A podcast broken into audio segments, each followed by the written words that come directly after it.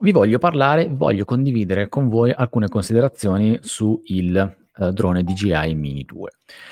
La premessa è che le considerazioni che vi condividerò oggi sono considerazioni estremamente bah, tecniche, pratiche, operative, lasciano da parte totalmente tutta quella che è la parte di normativa, um, regole dell'aria, um, regolamento ENAC, regolamento EASA, aggiornamento del regolamento ENAC, droni inoffensivi.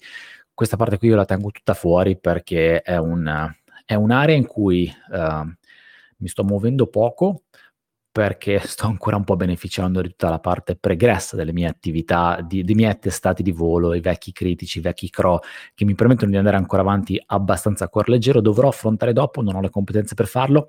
L'ho, l'ho fatto eh, in, altre, in alcune chiacchierate con persone che sono molto più sul pezzo e quindi hanno dato uh, dei, delle indicazioni molto più specifiche. La tengo volutamente fuori. Quindi quello che vorrei condividere sono delle impressioni ehm, proprio operative di quello che è questo questo drone che ha determinate caratteristiche, anzi, eh, mentre parlo, quello che faccio è attiv- portare sul video la, um, la, scheda, la scheda tecnica del Mini 2, in modo tale da non dimenticarmi uh, le cose di cui vorrei dirvi, di cui vorrei parlarvi, anche se poi le ho scritte un pochino qua e ce l'ho sul foglio davanti a me mentre vi parlo.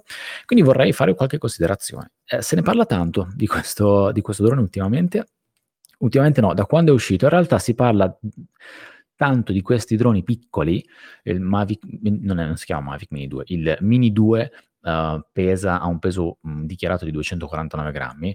Uh, non è un caso che ci siano questi 249 grammi rispetto al regolamento EASA, ma mi fermo qua e non voglio entrare nel dettaglio. Comunque è un drone che ha delle caratteristiche che lo rendono molto snello da un punto di vista dell'utilizzo in relazione a, a quelle che sono le norme e le regole dell'aria.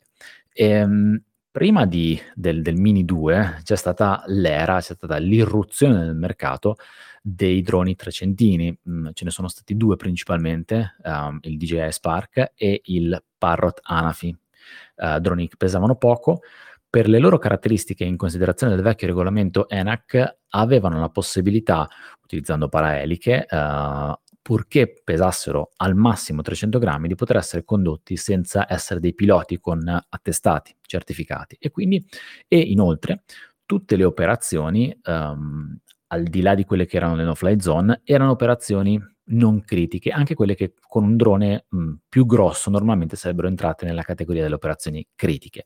Questo ha permesso di fare un sacco di operazioni con questi droni senza dover prendere una serie di misure precauzionali come ad esempio l'interruzione del traffico lungo una strada, l'interdizione alle, a, all'area delle operazioni mh, nei confronti di persone, terze persone comunque persone che non erano addette alle operazioni, molto molto semplificando, semplificando molto le attività soprattutto in zone urbane, in città, tutte quelle zone dove erano zone frequentate naturalmente da persone normali che andavano a lavorare, che passavano lì sotto, insomma che facevano le loro cose. Um, il Mini 2 segue un po' questo filone, segue un po' la categoria di questi droni che sono piccoli, che però hanno delle caratteristiche molto interessanti da un punto di vista del comparto tecnico eh, e di acquisizione di dati, e mi riferisco a dati eh, visivi, a dati di immagini, um, foto e video, perché di questo stiamo parlando, non, non si tratta di uh, droni che registrano immagini termiche o hanno dei sensori multispettrali che possono essere utilizzati. Io l'ho utilizzato, so che tanti le utilizzano per anche attività di rilievo, di, quindi di uh, acquisizione di dataset fotografici per elaborazione fotogrammetrica, quindi ri, uh, riproduzione di modelli tridimensionali. Um, è, molto, mh, mm, è molto, interessante come poi uh, mezzi così piccoli, la semplificazione delle operazioni e parallelamente tutto quello che è stata l'esplosione di questa grande bolla del... Um, dei super bonus, del, dei bonus legati eco bonus, sisma bonus, tutto quello che è l'agevolazione fiscale, la possibilità di intervenire sul patrimonio edilizio, mi riferisco ad esempio al 110% che è uno dei più famosi, um, questa, questa, esplosione di richieste di lavori abbia portato poi alla necessità di fare anche rilievi su fabbricati in ambiti urbani e quindi ci sia stata una ulteriore um, richiesta di uh, utilizzo e quindi di acquisizione e di, in, di, di, portata in campo di questi droni proprio nell'ambito di queste attività, quindi la ricostruzione dei modelli tridimensionali nell'ambito di tutti questi bonus, di queste agevolazioni, di, di, pratiche tecniche a supporto di questi bonus. E, ehm, e, allora voglio condividere un po' di considerazioni su questo drone, che io ho utilizzato, mh, direi, non in maniera diffusa uh, e in maniera super, super approfondita, l'ho usato un po'. Uh, la considerazione principale è che per me questo non è il drone che io utilizzo normalmente per fare i miei rilievi, uh, quindi se dovessi fare una se dovessi dire delle percentuali rispetto a quelli che sono i droni che ho nella mia piccola flotta e, e quelli che utilizzo normalmente per fare i rilievi, ecco il Mini 2 potrebbe occupare un 15%, forse neanche, 10-15% eh, di tutte quelle che sono le attività con droni che faccio normalmente. Io tendenzialmente utilizzo droni, utilizzo principalmente il Phantom 4 Pro perché gli ambiti dove lavoro sono ambiti che mi permettono di utilizzare una macchina del genere senza dovermi uh, cimentare, confrontare con tutta la parte legata a interdizione di aree da parte, a, rispetto a persone, macchine, eccetera, perché lavoro su frane, lavoro in cava, lavoro in ambienti abbastanza remoti però un po' l'ho utilizzato anche per test, insomma l'ho testato abbastanza e quindi mm, mi fa piacere condividere alcune cose. porterò anche un po' di esempi rispetto a quello che utilizzavo prima, che ho ancora, con cui mi trovo molto bene, che è il DJI Spark. Io ho preso il DJI Spark uh, tempo fa proprio per, per poter beneficiare di queste agevolazioni negli ambiti in cui il Phantom 4 Pro, comunque un drone più grande, aveva dei grossi limiti a poter essere utilizzato. Allora, la cosa più evidente di un drone come il Mini 2, così come era per lo Spark, devo dire, um, è la sua portabilità e il suo peso. Um, su, sul peso tiro già una riga adesso, quindi mi fermo subito per quanto riguarda il peso perché dovrei entrare nella parte legata alla normativa. Come ti ho detto in, in apertura, non, in, non, non, voglio entrarci perché quindi sono, è un territorio ancora un po' minato per me. La portabilità però è oggettiva. Io ho il um, il Mini 2 nella versione combo, quindi uh, ci sono un po' di batterie in più, poi ho preso una batteria extra, insomma io ho 5 batterie, uh, il drone, radiocomando, il lab per la ricarica delle batterie, insomma sta tutto quanto dietro, dentro una borsetta che è veramente piccola e a sua volta questa borsetta sta dentro uno zaino. Questo per dirti che un drone del genere, per la parte tecnica, per il lavoro che faccio, è un drone che praticamente ho quasi sempre con me, cioè se Uh, se vado fuori anche per fare, uh, per dare un'occhiata a qualcosa, per fare un sopralluogo, assolutamente sempre lo porto, però comunque è una macchina che ingombra talmente poco che sarebbe, uh, sarebbe stupido non portarsi con sé sempre, perché se ce l'hai magari stai guardando una cosa, lo alzi, alzi un attimo il drone in volo, se lo puoi fare, e hai comunque un punto di vista diverso rispetto a quello che, è, quello che puoi guardare con i piedi per terra.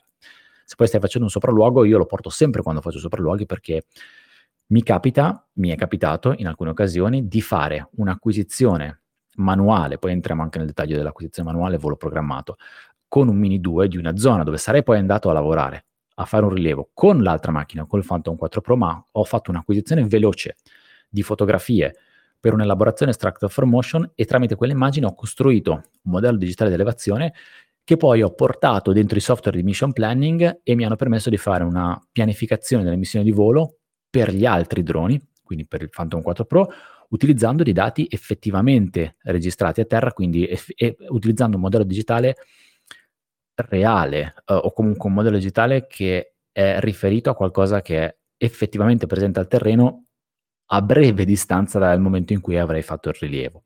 Quindi la portabilità secondo me è un vantaggio enorme, è una macchina molto piccola, si richiude su se stessa, le, eh, super ready to fly, mi viene da dire, perché eh, neanche devi avvitare le eliche, è tutto già pronto, devi sostanzialmente aprire i bracci, i bracci anteriori e quelli posteriori, quelli anteriori si aprono a ventaglio, quelli posteriori si rigirano su se stessi ed è pronto. Si tratta soltanto di, di accendere il radiocomando, molto, fatto secondo me molto bene, ha già il cavetto dentro il radiocomando, non devi neanche tirare fuori il cavetto e collegarlo, e è, super, è veramente velocissimo. La portabilità e l'efficienza uh, pronti via è secondo me un vantaggio enorme. Um, c'è tutta una parte, nella, per quanto riguarda la parte tecnica, uh, legata alle velocità, quindi la scheda tecnica che ho qua davanti, massima velocità di salita, di discesa, massima velocità vo- di volo.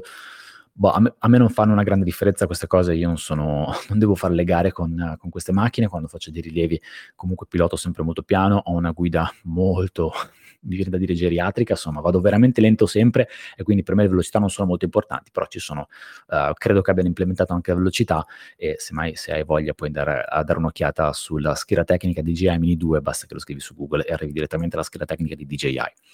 Um, ehm, la cosa interessante per quanto riguarda il, il volo um, è la possibilità o meglio, il GPS del Mini 2 ha la possibilità di, non la possibilità, traccia anche, prende le informazioni anche dalle costellazioni dei satelliti di Galileo, quindi GPS, GLONASS, Galileo, a differenza di quello che succedeva prima con lo Spark, GPS, GLONASS, con, succede ancora adesso con uh, il, il, Phantom 4, ovviamente non RTK, Phantom 4 Pro normale, prende i satelliti GPS e GLONASS, il Mini 2 ti permette di registrare i satelliti Galileo, questo vuol dire che in un ambito aperto la differenza sostanzialmente non c'è, non esiste. In un ambito chiuso, come potrebbe essere quello di un ambito urbano, visto che si parla molto dell'utilizzo di questi droni uh, per il supporto uh, alla, um, ai rilievi legati al patrimonio edilizio, in un ambito urbano dove magari ci sono dei palazzi a destra, dei palazzi a sinistra e quindi sei in, uh, al piano della strada, fai, ti prepari il decollo, accendi il drone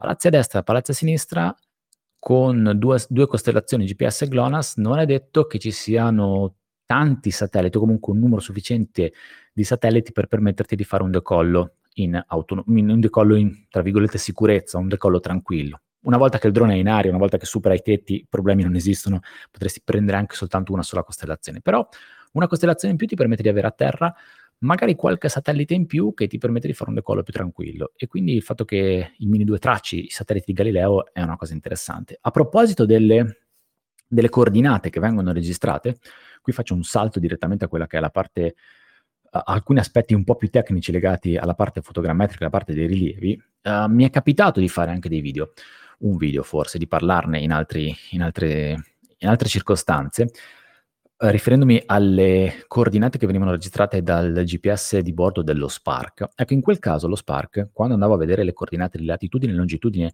eh, e basta, perché la quota quella non, non, aveva problemi di decimali, quando andavo a vedere le coordinate di latitudine, i numeri di latitudine e longitudine, vedevo che lo Spark, ehm, nei dati EXIF, leggevo i gradi della latitudine, i, eh, scusa, la latitudine leggevo i gradi, i primi, i secondi senza decimali. Questo succedeva per la latitudine e per la longitudine.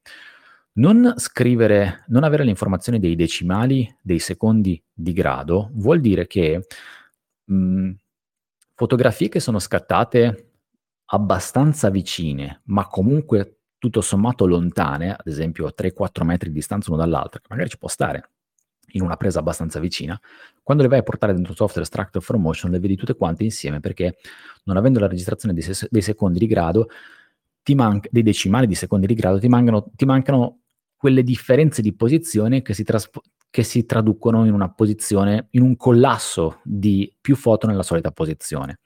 Uh, magari poi se um, nelle note dell'episodio del podcast provo a linkare il video uh, sul canale YouTube dove parlo di questa cosa.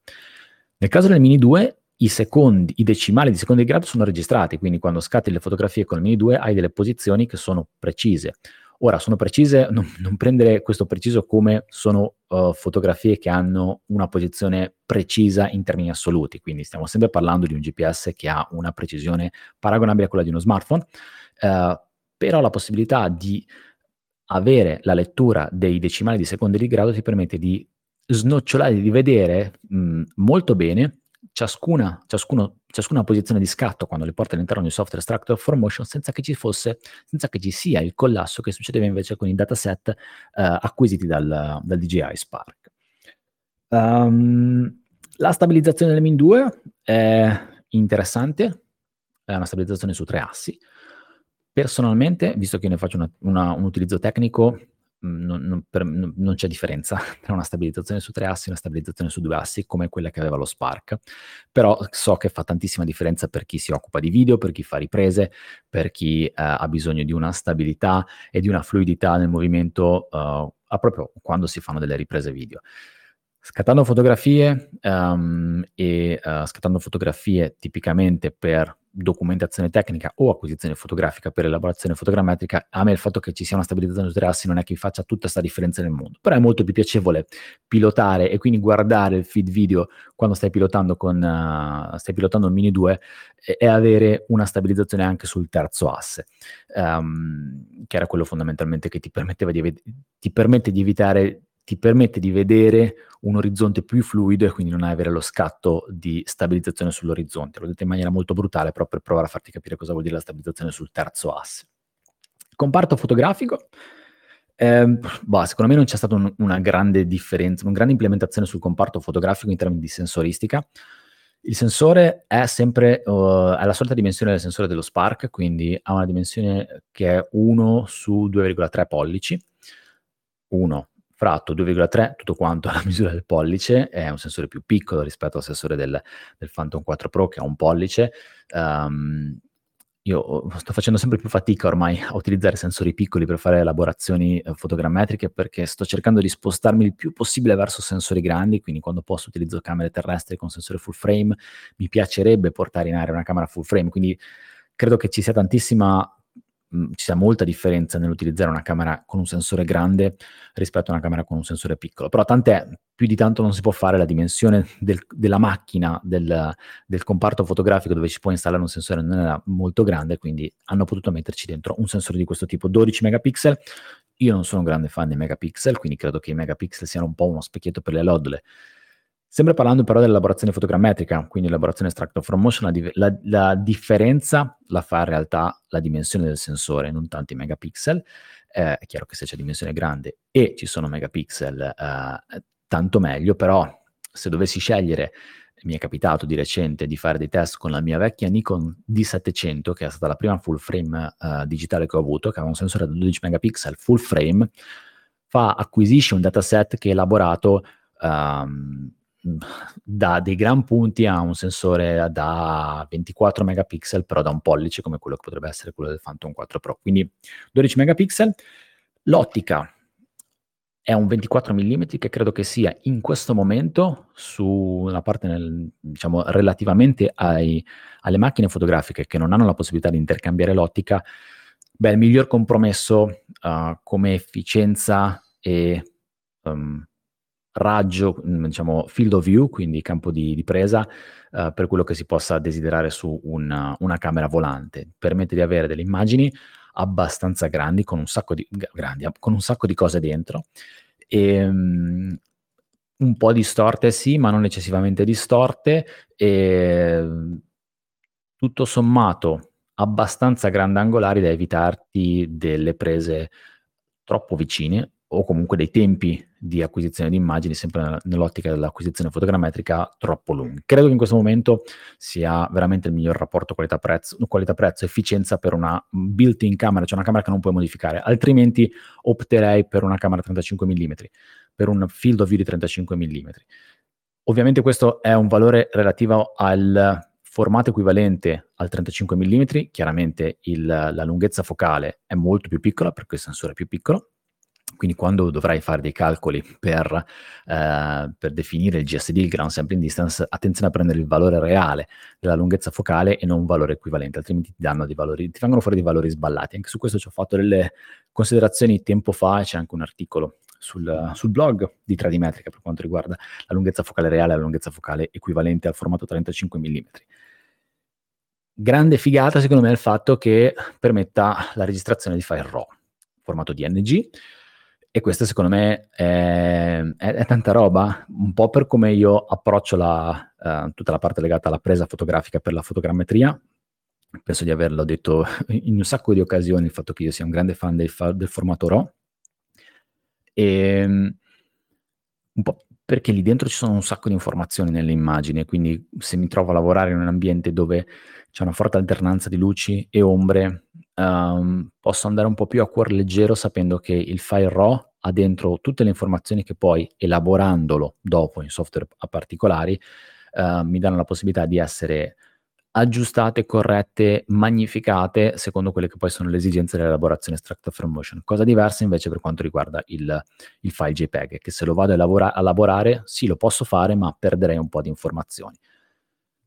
Se lavori in una giornata nuvolosa, file RAW, file JPEG, tutta questa differenza non c'è, anche perché poi io prendo il file RAW, lo, esport, lo, lo tratto e lo esporto in JPEG per elaborarlo in un software extractor from motion, invece in condizioni di forte alternanza luci-ombre, um, secondo me fa, fa, un po' di differenza. Io sono un grande file, fan del file RAW, il, uh, lo Spark non permetteva di scattare, di registrare il formato RAW, um, il Mini 2 sì, con uh, lo svantaggio ovviamente se non, è, se non, ti pare così ovvio, magari ti faccio una riflessione sul fatto che la, la, l'intervallo di scatto tra due fotografie, se scegli il formato RAW, è necessariamente più lento, più lungo. Um, il formato RAW è un formato più pesante e quindi per poter registrare, per poter uh, scrivere l'informazione sulla scheda di memoria, sulla scheda um, che è sul, sulla micro SD all'interno del drone ci vuole un pochino più di tempo e quindi il software, il, um, il drone non riesce a scattare fotografie con una frequenza di scatto così veloce, tipo 3 secondi, così come invece fa con il JPEG. Deve aspettare un po' più di tempo, altrimenti il buffer si riempirebbe subito. Per me questo non è un problema, eh, con la mia guida e eh, nel mio pilotaggio geriatrico sono abituato ad andare sempre molto piano, eh, capisco che in altri casi possa essere preferibile utilizzare il file JPEG e andare più veloce, però per me fa tantissima la differenza il fatto che il Mini 2 possa permettere di scattare eh, fotografie in formato RAW. Tra l'altro io utilizzo il formato JPEG più RAW in modo tale da avere anche una sorta di backup o insomma di dato già pronto ehm, in formato JPEG se lo volessi elaborare in maniera preliminare oppure se magari mi rendo conto che il file JPEG va già bene così, non c'è bisogno di scattare, di trattare il file RAW. Molta so, molto solida, beh, un altro mondo rispetto a quello che succedeva con lo Spark. Non so se qualcuno di voi che sta ascoltando ha provato lo Spark, ha usato lo Spark. Io ho avuto tanti problemi, um, tanti problemi. Ho dovuto un po' combattere con la trasmissione video, il video veniva perso dopo poco, ma poco intendo anche magari 100 metri di distanza tra drone e radiocomando, se l'ambiente era disturbato da campi magnetici, wifi, si perdeva anche prima. Um, in questo momento, con il Mini 2 la trasmissione video è molto molto solida, quindi si, si, si riescono a raggiungere anche distanze ragguardevoli qui nella scheda tecnica. Uh, si parla di distanze lunghissime, tra l'altro adesso provo a vedere distanza massima di trasmissione 10 km FCC, 6 km in CE, vabbè sono chiaramente cose che non sono vabbè, un pazzo, faremo una roba del genere e io al massimo l'ho portato a 300 metri, 400 metri, anche perché poi non sai proprio più dove è fisicamente, non riesci più a vederlo e ha sempre tenuto, tenuto bene. Una cosa che però mi è capitata più volte, e questa è una cosa negativa, non so se è un problema, uh, se è un problema di uh, Android, se è un problema dell'app. Uh, diverse volte mi è capitato che utilizzando la il Mini 2 si utilizza, col Mini 2 si utilizza un'app particolare che si chiama DJI Fly, e, um, io la utilizzo con sistema Android e mi è capitato più volte che l'app crashasse. Cioè non crashava il telefono, però io pilotavo, andavo in volo, facevo tutte le mie cose, poi a un certo punto l'app si bloccava, si spegneva, c'era ancora il collegamento uh, con uh, il, il, controller e il drone, il drone i, i, i, due erano linkati, si parlavano, potevo pilotare tranquillamente senza problemi e poi dopo qualche secondo l'app ripartiva e um, dovevo rientrare nella, nella parte dell'app che mi permetteva di controllare il volo e riprendevo il comando. In realtà il comando ce l'avevo sempre, però ri, ri, riprendevo a vedere che cosa stava succedendo. Questo mi capita ancora, ho fatto diversi aggiornamenti, so che è una cosa che è capitata anche ad altri, se, se, se, sai qualcosa, se hai dei feedback a riguardo, se sai se è un problema legato soltanto a Android o a iOS, magari puoi condividercelo. E è un po' fastidioso, è un po' fastidioso specialmente se sei... Um, um, se per qualche motivo ti distrai un attimo, togli gli occhi dal drone, magari un pochino più lontano, eh, non fai caso stava, dove stavo guardando, ehm, sì che devi sempre tenerlo a vista, però ti assicuro che è molto piccolo e a volte si perde un po' il controllo, si perde un po' il, il contatto occhi del pilota e drone, magari la camera ti aiuta a capire dove sta guardando, puoi riportarlo vicino, c'è sempre il return to home button, però insomma è abbastanza fastidioso che l'app crashi uh, più o meno costantemente. Adesso non ti saprei dare una statistica di quante volte, però diciamo che insomma una volta su 3-4 voli mi capita che l'app crash, vada in crash e questa è un po' una cosa fastidiosa. Um, le batterie durano tanto. Io ero abituato alle batterie dello Spark che, con cui uh, programmavo attività uh, per ciascuna batteria che fosse intorno ai 10-12 minuti eh, la batteria aveva una durata, mi sembra, di 15 minuti, 15-16 minuti. Adesso la, la, durata nominale della batteria del uh, Mini 2 è di 30 minuti, forse qualcosa di più, 31, vabbè, facciamo 30 minuti, è una bella durata, è veramente tanto. E, um, è chiaro che la durata nominale è, non è la durata operativa, cioè non, non corrispondono questi 30 minuti a quanto tempo tu effettivamente utilizzerai il drone in volo, perché questi 30 minuti sono considerati come, uh, sono calcolati e sono misurati in una situazione ottimale, quindi con poca perturbazione del vento, fino al completo uh, abbattimento della carica dell'energia. Sappiamo tutti benissimo che quando voliamo c'è il vento, ogni accelerazione e decelerazione la batteria la stressiamo un po' di più, quindi io mi sento confidente comunque a lavorare, ho lavorato in maniera molto tranquilla, senza raggiungere grandi distanze, fino a 21, 22, anche un po' tirandolo a 25 minuti. È tanto, è tanto per un drone così piccolo, veramente le batterie hanno fatto dei salti, dei salti in avanti pazzeschi. Non c'è l'indicatore della carica sulla batteria, cosa che invece c'è nella maggior parte dei droni DJI, credo quasi tutti. Uh, sullo Spark sicuramente sì, sul Phantom assolutamente sì, ma credo anche sugli altri, quindi c'è questo pulsante che se tu lo schiacci e ti dice quanta carica c'è sulla batteria il, facendo illuminare dei, dei, LED che ti permettono di capire quanto è piena la tanica. Non c'è nel, nel, Mini 2, puoi vedere la carica della batteria se inserisci la batteria all'interno del Mini 2, schiacci il pulsante sotto la pancia e ti si illuminano questi LED, oppure se metti la batteria all'interno, se hai il... Um, il charger hub, cioè l'hub di carica, ha più batteria, più, ha più slot, sono tre slot, se inserisci la batteria all'interno ti si illuminano i, i, LED corrispondenti a quella batteria e ti dicono quanta carica c'è in riferimento a quella batteria. Però la batteria um, non è intelligente, quindi non ha l'informazione di carica, o meglio ce l'ha ma non te la fa vedere, quindi non ci sono pulsanti per farti vedere l'indicazione della carica. Um, ci può fare fotogrammetria con il Mini 2? Assolutamente sì, fondamentalmente il Mini 2 è una macchina che scatta delle fotografie, è, una, no, è un drone che vola e porta in giro una macchina fotografica che ha determinate caratteristiche e ti permette di scattare fotografie. Per me questi sono i requisiti che bastano per poter fare un'acquisizione fotografica per l'elaborazione extract from motion. Poi il fatto che servano degli accorgimenti legati al fatto che il sensore non è grande, quindi per raggiungere un ground sampling distance, che è il tuo ground sampling distance, il CSD progetto, devi stare un po' più vicino alla cosa che stai fotografando. Questo è una cosa che ognuno di noi deve conoscere, ma questo è una cosa che dobbiamo conoscere come tecnici che facciamo delle acquisizioni di questo tipo perché conosciamo i nostri strumenti. Quindi è chiaro che starò un po' più vicino rispetto a quella che è la distanza che potrei tenere uh, utilizzando una macchina più performante come quella montata sul Phantom o ad esempio come la Super P1 che adesso è la full frame di DJI che si monta sul Matrice 300 però si può fare, si può fare assolutamente. Si possono scattare fotografie che poi possono essere elaborate all'interno del software Extract from Motion. Alla domanda eh, che, eh, che, sento fare più spesso legata al Mini 2 è, adesso non so se le cose sono cambiate, quindi ora siamo live 9 luglio, non so quando ascolterai, se tu stai ascoltando una puntata del podcast, non so quando l'ascolterai.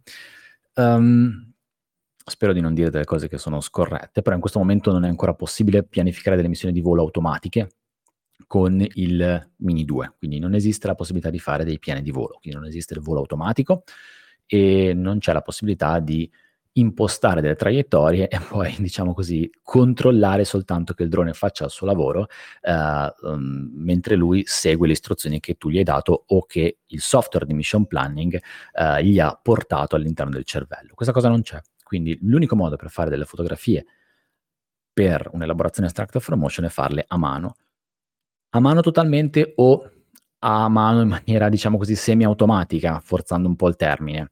Um, manualmente cosa vuol dire? Vuol dire che mandi il drone in volo, sei tu che con, con, gli stick lo piloti, quindi lo sposti da una parte dall'altra e, e, scatti la fotografia. Quindi quando sei all'inquadratura giusta guardi la fotografia nel display e scatti l'immagine che ti viene registrata. Altrimenti in maniera semi-automatica, che è quello che, che faccio io, è impostare un intervallo di scatto tra le fotografie, utilizzando JPEG più RAW, io um, utilizzo lo scatto minimo, che, l'intervallo di scatto minimo che mi viene autorizzato, che sono 5 secondi tra una fotografia e l'altra. Il drone scatta automaticamente le fotografie e io mi devo preoccupare di fargli fare una traiettoria che in funzione di quello che sto rilevando uh, deve essere una traiettoria tale per cui mi permetta di avere una sovrapposizione buona tra gli scatti consecutivi e tra eventuali strisciate adiacenti coprendo poi tutta l'area, mentre lui scatta autom- automaticamente le immagini. Mi devo in questo modo mi disinteresso di quella che è la parte legata allo scatto, ci pensa lui, tipicamente torno a casa con molte più immagini di quelle che sarebbero state le immagini uh, ipoteticamente scattate d- durante una missione di volo automatica, però, però va bene così, mm, mi permette di essere un po' più leggero durante, durante il volo. Io credo che le cose potrebbero cambiare, cambieranno sicuramente nel futuro, Um, forse sì, forse no. Adesso uh, c'è chi dice anche che il Mini 2 non potrà essere ut- autorizzato al volo automatico perché non ha dei sensori di anticollisione. Con lo Spark le cose erano iniziate così, quindi all'inizio, quando era uscito lo Spark, non aveva la possibilità di essere pilotato in maniera, cioè non aveva la possibilità di essere uh, condotto in maniera automatica, né mh, mm, c'era la possibilità di fare dei, dei, piani di volo automatici tramite la maggior parte dei software di mission planning che utilizziamo. In realtà all'inizio tramite sistema iOS c'era un'app che ti permetteva di fare qualcosa in, in questo senso, Um, poi dopo sono state rilasciate le chiavi da parte dell'SDK, da parte di DJI, quindi tutte le varie app prendendo queste, queste, queste chiavi hanno, permi- hanno, potuto integrare, hanno potuto portare anche quel drone all'interno uh, di quelli supportati da, loro, dai, dalle loro applicazioni, quindi si poteva fare della pianificazione automatica con lo Spark.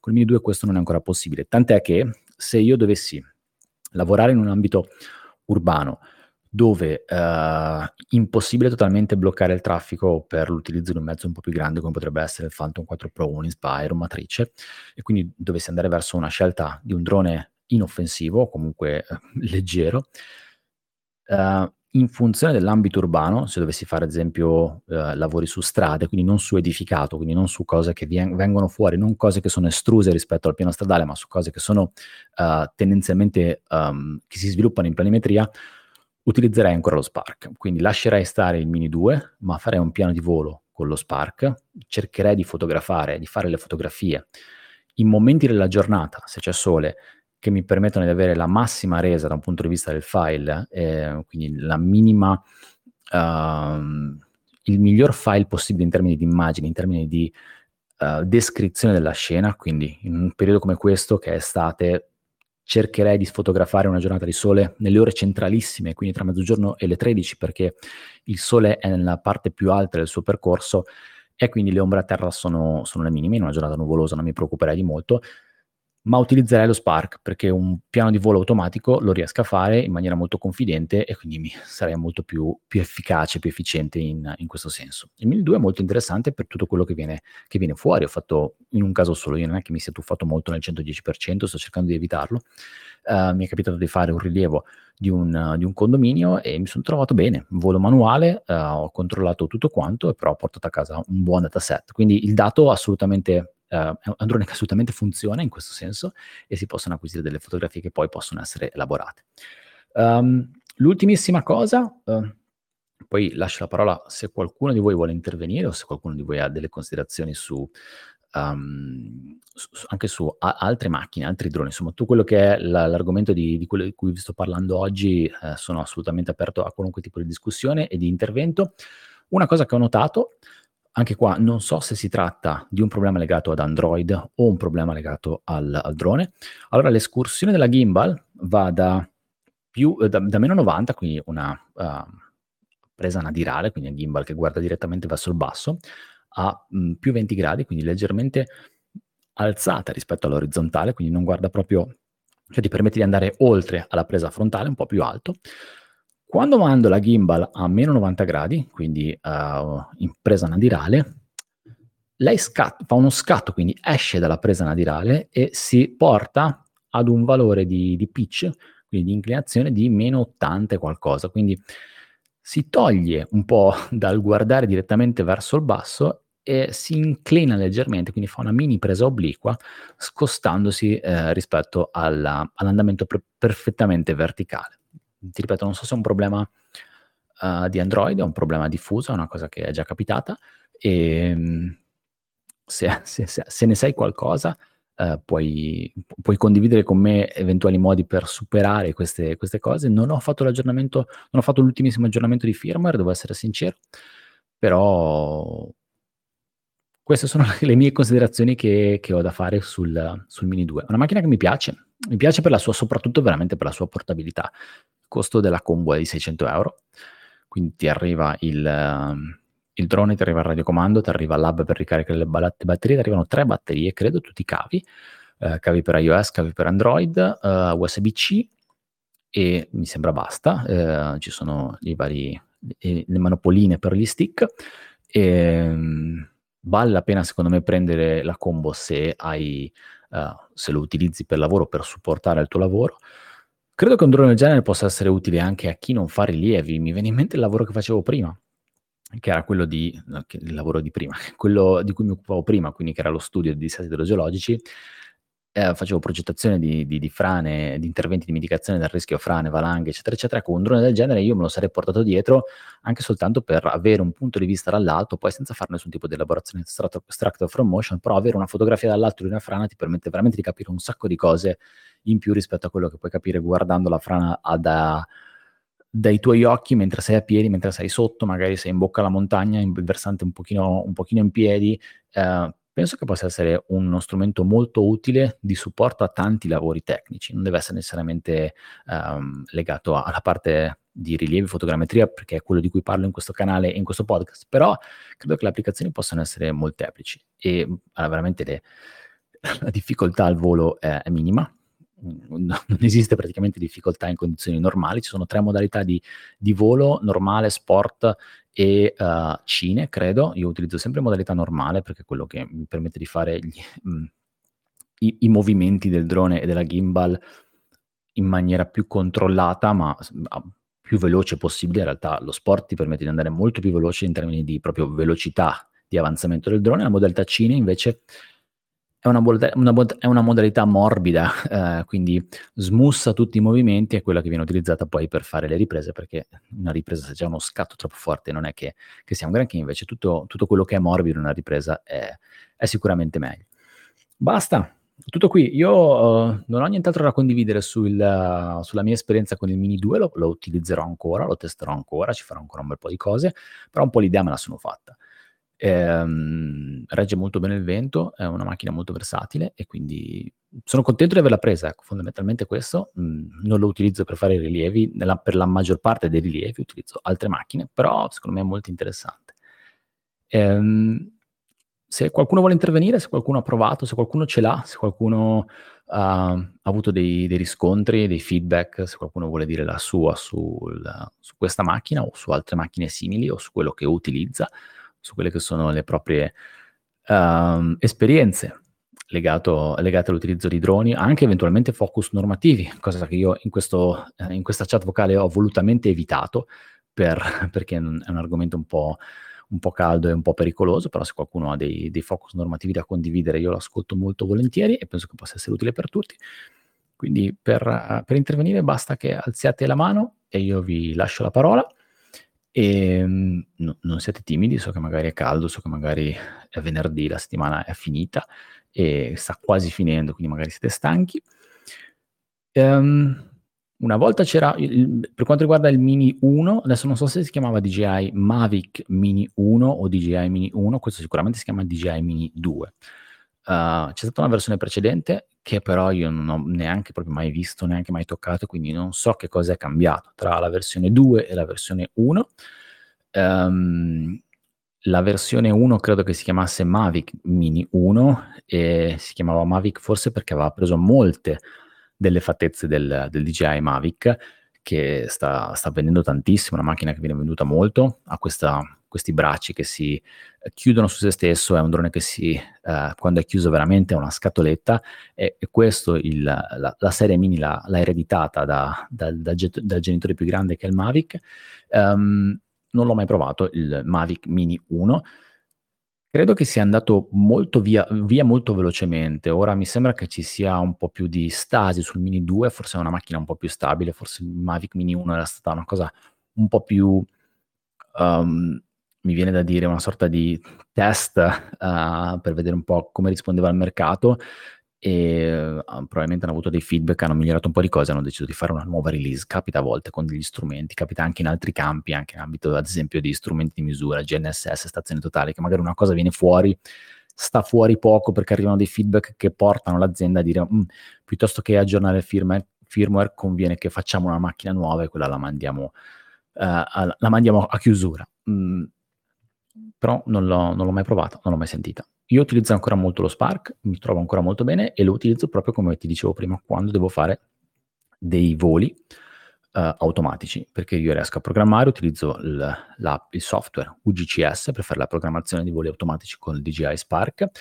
è un'app con cui un software che lavora su desktop e poi, posso, mi, poi mi interfaccio con un'app su Android che mi permette di gestire il volo, è molto performante, molto, molto interessante, molto buona e mi trovo molto bene. Spero che anche, eh, spero che in qualche modo qualcosa succeda anche per quanto riguarda il Mini 2, e, però non so veramente dirti se succederà qualcosa e quando succederà qualcosa. Giusto per farti un paragone, col Mini 2 io ho 5 batterie e non le ho mai utilizzate tutte e 5, neanche nel lavoro più complesso. Con lo Spark io ho dovuto arrivare fino ad avere 10 batterie. In un caso, se ne avessi avuto un qualcuna di più, ehm, sarei riuscito a andare un po' meglio in campo. Interessante il fatto che il caricabatterie l'hub di ricarica del Mini 2 permette di uh, essere ricaricato anche tramite power bank, mentre lo Spark prima, um, anche ad esempio l'hub di ricarica del, del, Phantom 4 Pro, ti permette di ricaricare le batterie se hai una, un allaccio alla corrente oppure se hai un generatore, quindi serve fondamentalmente una spina, è una spina che devi infilare da qualche parte. Uh, in quel caso lì c'è una presa USB-C e quindi puoi collegarlo anche a un, a un, power bank, magari uno di quelli un po' più potenti, e ti permette di fare una ricarica in campo senza dover avere nessun tipo di, um, di generatore, nessun, nessun, tipo di allaccio alla corrente, molto molto versatile. E quindi uh, mi piace molto anche questa cosa, anche per un'efficacia uh, della, delle batterie che girano in campo. Dario, allora ti do la parola, quando vuoi ti ascoltiamo. Ciao Dario, credo che tu ti debba smutare, quindi devi togliere il muto dal tuo microfono e poi ci siamo. Ciao. Ciao Dario. Ehm, allora, mh, mm, ho visto che stavi parlando adesso del, um, dell'applicazione per il controllo automatico del, del rilievo. Sì. E, però mi sembra che adesso per io ho, sono un possessore di Mini 2, mm-hmm. ehm, ma mi sembra che adesso non ci sia ancora una, un'applicazione, non so se sai già. No, corretto. Um, ne stavo parlando proprio prima. Uh, in questo momento il, il Mini 2 non, uh, non okay, è permesso il volo automatico per, per il Mini 2, sì, non è così. io stavo parlando dell'app relativa a quello che utilizzavo con uh, lo Spark, che è um, una sorta di paragone che stavo facendo. Uh, la storia dello Spark era abbastanza simile, è partita in maniera simile, quindi non si poteva fare volo automatico con lo Spark, dopo è stato sbloccato, quindi si può. Però in questo momento ancora no, è vero. Quindi attendiamo anche questo per, per me che in realtà ho anche il, il, Pro 2 però per effettivamente molto comodo per la portabilità e mi sono ritrovato effettivamente in condizioni in cui ho fatto alcuni test di rilievo con il Mini 2 e mi sono trovato molto bene, però effettivamente questo potrebbe essere molto utile per implementare le sue potenzialità, le sue funzionalità, sicuramente. Assolutamente. Tu di che cosa ti occupi Dario? Dove lo, dove lo porti il drone? Che, allora, che io normalmente eh, io mh, mm, lo utilizzo per video in realtà. Okay. Eh, però ultimamente, siccome già posseggo queste, questi droni, eh, mi è stato chiesto di provare insieme ad altre persone a fare alcuni rilievi, quindi ho provato a fare dei rilievi più che altro del terreno eh, in condizioni okay. di frane. E, ehm, e, in realtà ho provato il, il, Pro, però in combinazione anche con il Mini 2, per, uh, con il Mini 2 ho fatto alcuni video. Adesso vorrei proprio implementare uh, le funzionalità, insomma le mie, le mie capacità sul solo con l'utilizzo del Mini 2 più che altro. Okay. Eh, però, eh, insomma, come inizio mi sono trovato molto bene con, con entrambi. Chiaramente il Pro, con, avendo un sensore più grande e delle prestazioni migliori, funziona sicuramente meglio, come anche come restituzione poi. Ok, ecco, già che, già che tu ti occupi di video, per esempio il video è una cosa di, che io non faccio, eh, a mm-hmm. meno di casi particolari, ehm, il tuo feedback per quanto riguarda la qualità del video, so che il Mini 2 fa 4K, ad esempio lo Spark esatto. eh, si fermava al Full HD, eh, mi puoi dire qualcosa per quanto riguarda il comparto video, come, che, che, tipo di file esce, se è buono, la stabilizzazione se è buona, perché per me questi sono territori abbastanza inesplorati, sì. però visto che, che sei intervenuto ne approfitto per chiederti un Assolutamente. Sì, assolutamente. Come video mi trovo molto bene, anzi direi che ho acquistato proprio il Mini 2 proprio per la possibilità di utilizzare del, del 4K fondamentalmente. Okay. Se fosse stato un Mini, come il, il Mavic Mini aveva soltanto il Full HD e per dei lavori in cui è necessario comunque avere una qualità superiore, eh, avrei dovuto utilizzare forza il Mavic Pro, ma con le, chiaramente con le problematiche di, di, legislazioni e mobilità che, che, sappiamo, insomma, del peso okay. fondamentalmente. Il 4K è, è comunque buono, l'immagine delle qualità è buona, l'unica pecca per quanto riguarda il video appunto è che il Pro possiede la possibilità di utilizzare la modalità in, in log, quindi eh, il profilo colore flat okay. su cui puoi effettuare la color okay. correction, mentre attualmente la pecca, diciamo, se vogliamo, del, del Mini 2 è proprio la mancanza del, del profilo flat. Ne sento okay. un pochino la mancanza, ma effettivamente l'immagine secondo me è molto buona eh, e, e, funziona assolutamente bene. All'inizio, se non sbaglio, c'erano anche alcuni problemi riguardo a, un, a una piccola deformazione su tutte le immagini eh, in alto a sinistra nel sensore, ma mi sembra che poi con le, gli aggiornamenti dei firmware abbiano sistemato, però questo okay. è proprio un dettaglio particolare. Ti chiedo un'altra cosa, Dario, visto che parliamo di video, e questa è una mia curiosità. Ora, abbiamo parlato di 4K, dell'acquisizione di 4K, ma nel tuo lavoro um, tu acquisisci in 4K, restituisci in 4K, oppure siamo ancora, perché un po' di tempo fa si acquisiva in 4K, però poi la restituzione era in Full HD in base a quelli che poi erano le destinazioni. Com'è poi l'output? Cioè, ora è normale dare un output in 4K o ancora si tende a, a stare sul Full HD? Allora, direi che siamo ancora, secondo me, molto legati al Full HD. Tendenzialmente okay. per privati, ma anche aziende che non, sono, che non hanno delle richieste molto particolari, comunque l'output è, è in Full HD, quindi registrare in 4K mi permette di avere un dettaglio maggiore, quindi avere una qualità in, in Full HD in, uh, in export che sicuramente è migliore Okay. Ma, eh, ma, fondamentalmente si esce in, in 1080. In alcuni casi, certo, mi viene richiesto il 4K, ma ehm, è più per ulteriori ritagli successivi. Per esempio, alcune aziende mi hanno richiesto il 4K, ma con la previsione poi, nel caso se dovessimo ritagliare ancora il video, allora eh, è meglio avere un 4K. Okay. Perché comunque la maggior parte dei video, poi soprattutto nel, nel settore in cui lavoro io, cioè, non, il, il video viene poi il playback è su telefono o su, su, sul computer, okay. però ancora la gente secondo me non possiede schermi 4K così, diciamo, eh, a parte il televisore, però tendenzialmente non, non, si usa ancora, secondo me. Ok, ok. Quel salto manca. Manca, bisogna aspettare ancora. Grazie sì. Dario. Grazie a te, assolutamente. Grazie. Um, mi ha fatto fatto venire in mente una cosa mentre parlava da in realtà due cose che mi sono scritto. Vedi che poi gli interventi, ehm, sono sempre utili perché mi ehm, mi triggerano, come dico io, o insomma mi mi fanno venire in mente altre cose. Allora, uhm, io ho ho ho chiesto a Dario alcune cose per quanto riguarda il video dicendo che è un ambiente è una cosa che non uso, in effetti io non utilizzo praticamente mai il video, però ci sono delle realtà, alcune situazioni. Ora, ehm, ne parlo in questa in questa chat vocale che è legata al Mini, però è una cosa che può si può estendere a qualunque tipo di dispositivo, drone volante, macchina volante, che macchina fotografica che registra informazioni che poi possono essere processate. A volte può essere interessante per vari motivi uh, legati al contesto, legati alla, veloci- alla necessità di essere veloci, può essere interessante invece di scattare delle fotografie per un'elaborazione extractor from motion, registrare un video. Questo video poi può essere trattato per estrarre i frame, estrarre i fotogrammi con una frequenza di campionamento, quindi quanti fotogrammi voglio estrarre, un fotogramma ogni secondo, un fotogramma ogni due secondi, ogni tre secondi, questi fotogrammi ci sono dei software che lo fanno automaticamente, poi possono essere processati dentro un software extractor from motion. Che cosa succede però? Che chiaramente il video, quando io imposto eh, l'opzione video nella macchina fotografica del drone, io imposto la risoluzione, quindi se ho un drone che mi permette di scattare, di registrare video fino al Full HD, quindi 1920x1080, il frame del video sarà 1920x1080, le immagini che tirerò fuori da quel video saranno, avranno una risoluzione che è 1920x1080. Nell'ottica di registrare un video per poi estrarre dei frame da utilizzare nell'elaborazione extractor from motion, ecco, switchare in 4K è molto interessante perché le immagini che io estrarrò dal video saranno immagini che avranno una risoluzione di 4K molto più grande della, del Full HD. Questo è molto, molto buono da un punto di vista del dato che darò in pasto al software extractor from motion. C'è da stare attenti, attentissimi in questa cosa, alla velocità dell'otturatore perché eh, il rischio di estrarre dei frame, adesso poi magari ne possiamo approfondire in altri argomenti, in altre chat vocali, questa è una cosa molto interessante, è tutto legato alla fotografia per la fotogrammetria.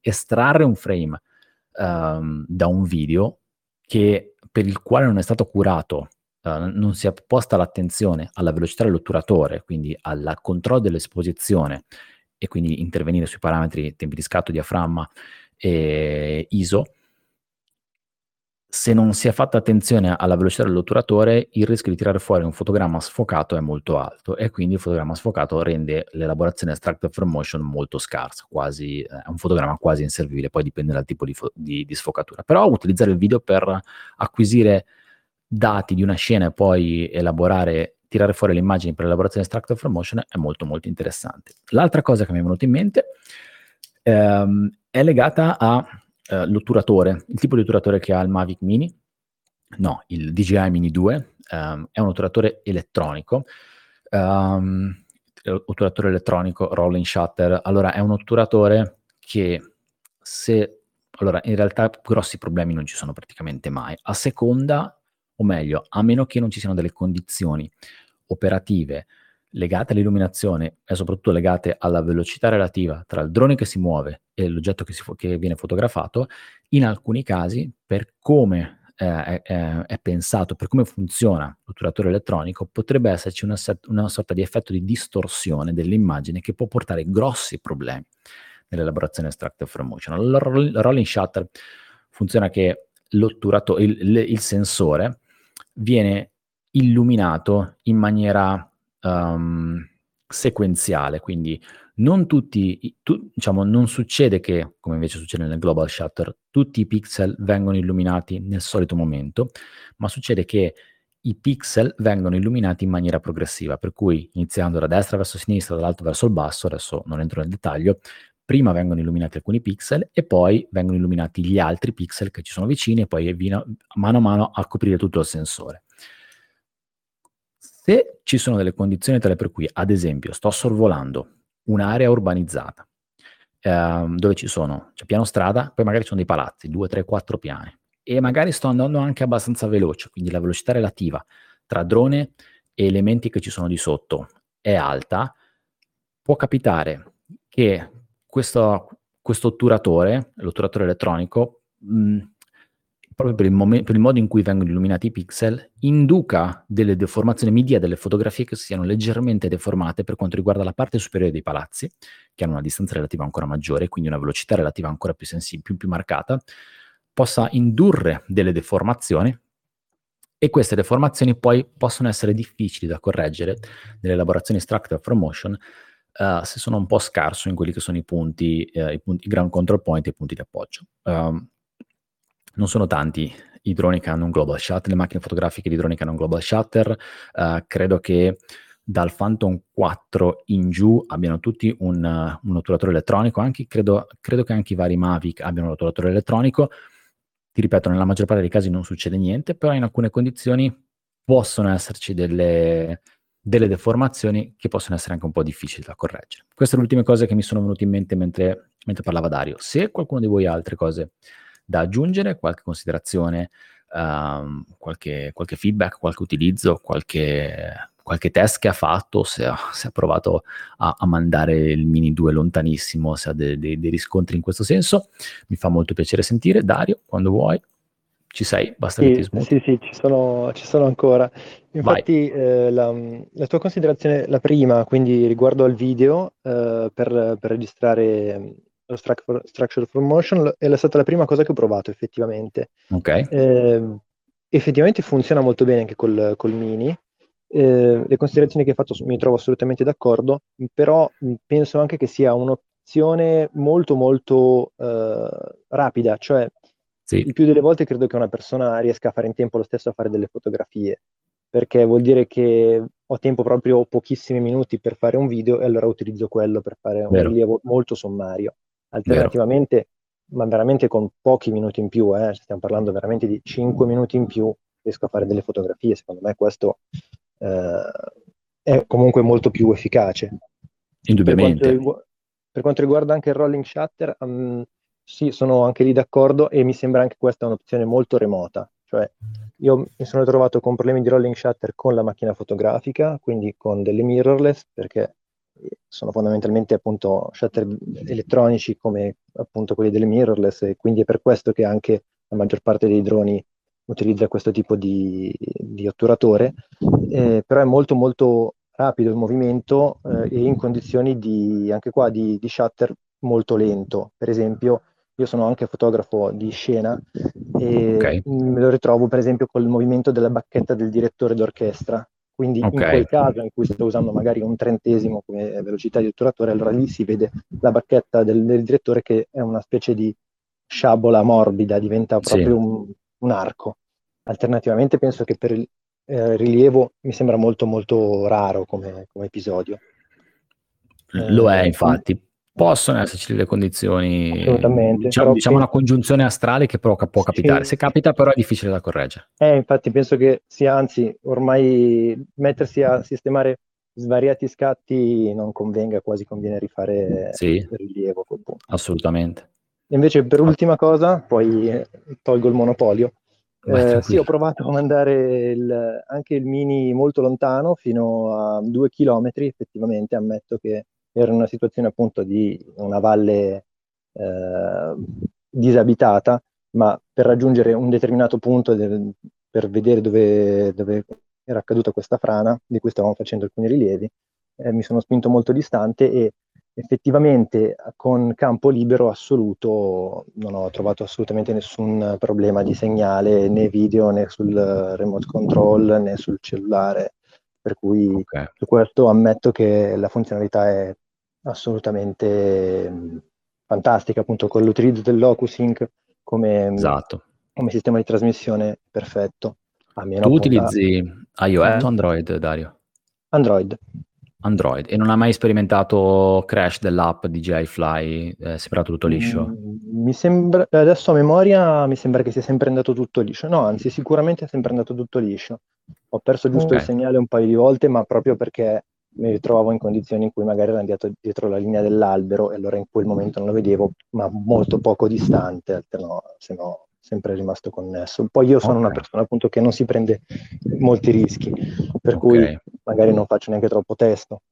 A okay, parte appunto yeah. per questa occasione particolare di averlo provato a appunto due chilometri, ma ripeto, in un campo assolutamente libero in cui c'era solo la montagna e il bosco. Grande. Grazie ancora. A te. Allora, adesso c'è la mano alzata di Chicco. Quando vuoi puoi togliere il muto dal microfono e ti ascoltiamo. Chicco G, uh, dovresti smutarti, quindi da qualche parte dovresti togliere il mute dal tuo microfono. Eh... Ok, vai. Ok, ciao a tutti, come stai? Ciao. Bene, bene, grazie. E allora, io, come forse ti avevo già detto, ho, un, ho acquistato un Mini 2, quindi ho visto che il tema di questa discussione verteva proprio sul Mini 2, mi sono inserito. E, prima cosa riguardo ai crash, io invece li ho sperimentati un po' i crash, okay. tra l'altro le prime volte in cui volavo, quindi un minimo di panico. Poi io uso un Android o un Samsung A71, niente di così performante, però dico un cellulare mediocre, che si è bloccato, l'app si è riavviata, nel frattempo il esatto. drone è rimasto in zona, ero in una zona urbanizzata, quindi non avevo messo il ritorno automatico, setto eh, che il fatto che il drone rimanga in attesa eh, del, diciamo, di un nuovo input, non, non, gli metto il ritorno automatico, a meno okay. che non ci sia la batteria che va a zero, allora questo sì quindi comunque okay. l'app si è riavviata e dopo tutto a posto ho ripreso il controllo del drone, solo un grande spavento. Okay. Eh, non so se sia il problema possa essere imputato al sistema Android, quindi all'app sul cellulare, o non, non so, so quale... io l'ho, sperim- l'ho, sperimentato pure io. Um, Dario mi diceva che lui Android non l'ha sperimentato. Uh, non so, uh, è interessante questa cosa. Mm, il fatto che l'abbiano sperimentato anche altri, uh, no, non saprei dirti il motivo. Comunque cerco di tenerlo sempre a vista come d'altronde si dovrebbe fare sì. per normativa, quindi eh, diciamo tengo il, magari il, il, controller alzato, diretto per come dice la, la DJI di fare e cerco di ottimizzare tutto. E per quanto riguarda altri problemi, mh, mm, volevo chiedere a voi, nessuno utilizza, cioè quando acquisite fotografie, a parte che io ho l'abitudine di quando faccio una foto fermo il drone e scatto, cioè è difficile che io, che io faccia fotografie con il drone che cammina, quindi questo problema che tu dicevi tu eh, dell'ice shutter, non ricordo il nome esattamente, non, non, non me lo so neanche okay. posto perché eh, lavorando in, diciamo non in zone ampissime alla fine io mi fermo faccio lo scatto e riparto. Eh, la cosa strana che ho notato ad esempio è quando se voglio fare delle foto sempre con la camera naturale devo tenere il, mm, diciamo, la rotella che tiene la telecamera rivolta verso il basso sempre premuta, sempre diciamo verso il basso perché quando lui si sposta la telecamera non è più naturale ma si, si inclina. Esatto, Questa è una cosa che è capitato anche a me. A me sì, questa è una, se andava una cavolata, tra virgolette, detto in maniera molto in soldoni, perché se io faccio una foto in, in, con la camera naturale e poi vado avanti, mi aspetto che la camera sia sempre naturale, poi ho, ho scoperto che è così, allora io tengo l'indice sinistro sulla rotella premuto sempre, eh, in modo che il, la telecamera sia sempre rivolta verso il basso e questa è una cosa. Per quanto riguarda gli scatti, eh, voi cosa utilizzate? Il RAW? Io prima facevo il RAW, però ora mi sono accorto che eh, faccio lo, l'acquisizione di tutti e tre i scatti con eh, degli scatti con eh, le luminosità differenti che secondo me, forse come ti avevo scritto già in un post precedente, quando ci sono delle zone di ombra e zone magari molto illuminate, eh, non è male. Eh, in passato magari ho fatto che se le selezionavo, ora le do in passo tutte, cioè se ho 300 foto dentro 900, pazienza e le faccio elaborare tutte. Eh, secondo me uh-huh. ottengo questi risultati migliori, non so tu che ne pensi. È molto interessante il, la tua considerazione, Chico, perché quello che, che, dicevi tu, con cui ci siamo scritti, è che mm. allora, ti metto un attimo in muto perché c'è un po' di ritorno nel mio sì. microfono. Um, quello che, su cui ci siamo scritti è che tu utilizzi la tecnica dell'HDR fondamentalmente e uh, combinata col fatto che ti fermi ad ogni scatto, quindi fai scattare uh, al momento del click il software ti programma tre scatti, fa un bracketing, cioè ti fa uno scatto con l'esposizione corretta per l'esposimetro, uno scatto con un tot sotto, uno scatto con un tot di esposizione sopra e poi le, le tre fotografie insieme tu le elabori per creare una, un'immagine HDR che viene esaltata, quindi vengono tirate fuori le, le ombre, vengono abbassate le luci, eh, ha una gamma tonale molto più ampia rispetto a una fotografia normale e quindi poi elabori porti dentro quell'immagine all'interno del software Structure from Motion. Um, allora io personalmente questa cosa non, fa- non la faccio, anche se credo che possa essere molto interessante per progetti di poche foto. Ecco, se dovessi pensare a un progetto di 3, 400, 500, 600 foto, farei un po' fatica ad avere tutte queste immagini, però se dovessi pensare ad immagini, a, a poche immagini per un singolo progetto, credo che sia molto molto interessante. Io scatto in RAW, Scatto in RAW perché io faccio andare il drone tendenzialmente, in, tengo il drone in movimento, quindi non, non, non, lo fermo ad ogni scatto, a meno di condizioni particolari. Mi trovo piuttosto bene nel, poi nell'elaborare il file RAW e quindi tirare fuori in maniera brutale, ma meccanica, comunque attraverso l'elaborazione di un singolo file, le luci alte, le, come le ombre basse, le, abbassare le alte luci, quindi aumentare i dettagli, quindi lavorare direttamente sul singolo file RAW piuttosto che fare l'HDR. Però è molto interessante secondo me questa cosa perché potrebbe permettere di avere uh, dei dettagli e in situazioni particolari molto molto vantaggiosi. Ti ridò la, la parola perché ti ho spento il microfono perché sentivo un po' di, di, ritorno. Sì, il problema mio che ti dicevo è quello di riuscire ad automatizzare questo processo di fare l'HDR, perché con ad esempio Darktable ti permette di selezionare tre foto e te lo fa il problema è che non posso fare, come dici tu, 300-400 foto 400 volte questo processo. Se certo. ci fosse un metodo per dire al software, guarda, io in questa cartella ho 900 foto che sono 3, 300 foto con ripetute tre volte. Fammi l'HDR eh, su questi triplette di foto e allora sarebbe una cosa. Io per questo ora invece do in passo tutto, perché non sono riuscito a trovare un processo automatico che mi faccia questo, questo eh, HDR automaticamente. Se no, non avrebbe senso dare in, post, in pasto il, eh, tre, il, triplo delle foto a certo. Metashape. Eh, sarebbe infatti la cosa ottimale questo, di fare anche in formato RAW 900 foto, lui mi fa l'HDR e me ne dà 300 e quelle 300 foto ottimizzate metterle e darle al software eh, Stack for Motion per elaborarlo. Però siccome non ho trovato un metodo anche su varie chat eh, specifiche di Darktable, nessuno mi ha, mi ha dato un'indicazione che sia possibile farlo e mi sono bloccato e ora elaboro il triplo delle foto, sperando okay. che in futuro si riesca a trovare un metodo. per, okay. eh, per, fare. Mentre tu hai detto fai il RAW e poi questa elaborazione automatica, cioè tu hai, mi pare, dai dei parametri, dici che potrebbero andare bene per tutte le foto e poi la, mm, questi parametri fai, li salvi come parametri preferiti, come fai? Non l'ho letto questi, se tu hai risposto a, quel Questi prossimo. parametri, um, aspetta che ti rimetto in muto perché c'è il ritorno.